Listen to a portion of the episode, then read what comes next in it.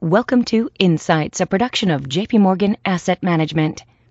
Insights is an audio podcast that provides perspective on the opportunities and uncertainties facing investors today. Today's program The Market Insights Notes on the Week Ahead. Hello, this is David Kelly. I'm Chief Strategist here at JP Morgan Funds. Today is December 21st, 2020.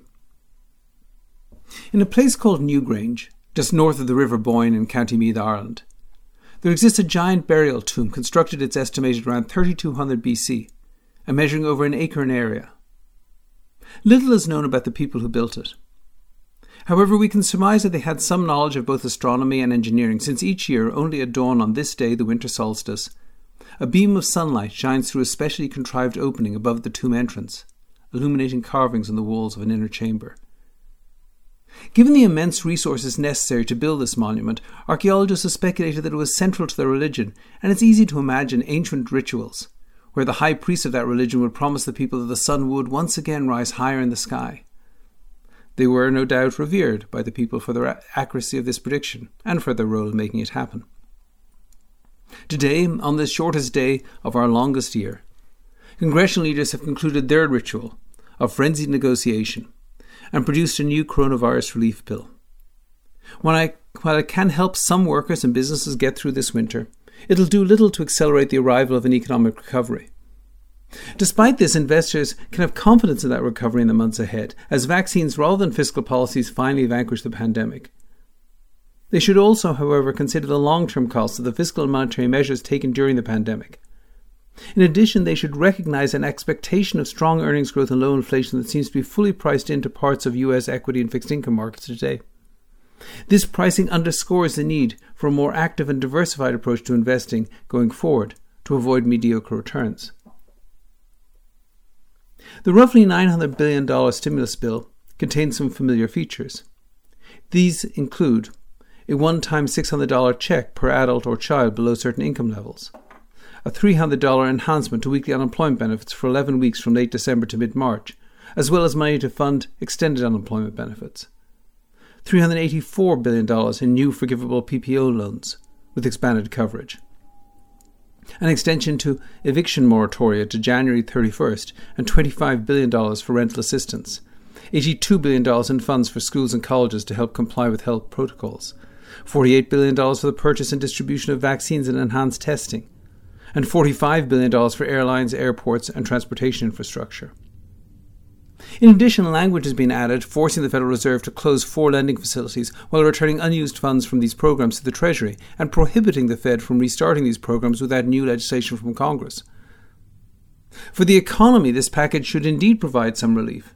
The resurgent pandemic has clearly caused an economic slowdown, which is becoming evident in short term indicators such as unemployment claims, airline travel, and restaurant reservations.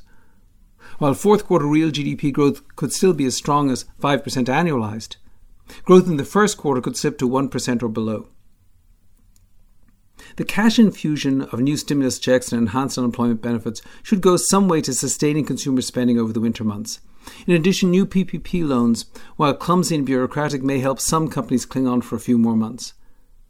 That being said, the short term nature of this relief underscores the need for a further stimulus package in the new Congress, since it's clearly not enough to sustain either the unemployed or small businesses until the pandemic winds, winds down. In addition, the lack of further fiscal relief for state and local governments increases the likelihood of further layoffs in this sector in the months ahead.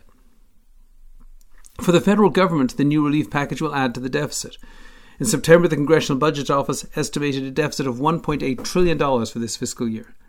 This package, along with another relief package in the new Congress and an infrastructure bill, could boost the deficit to between 2.5 and 3 trillion dollars, raising the national debt to close to 110% of GDP. For the Federal Reserve, in theory, new language barring them from reopening credit facilities should not diminish their ability to combat financial shocks. After all, a simple act of Congress could provide them with new authorization. However, the history of the great financial crisis suggests that Congress is not particularly wise or timely in dealing with financial issues in a politically charged atmosphere. For investors, the passage of this bill, assuming it gets quickly signed into law, should provide some relief since it can lessen economic hardship over the winter. However, it should also be noted that a combination of big deficits and low interest rates during the pandemic could set the stage for higher taxes and interest rates when the economy has fully recovered.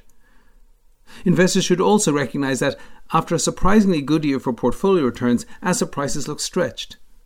The forward PE ratio in the S&P 500 as of Friday was 22.1 times, 33% higher than a 25-year average of 16.5 times.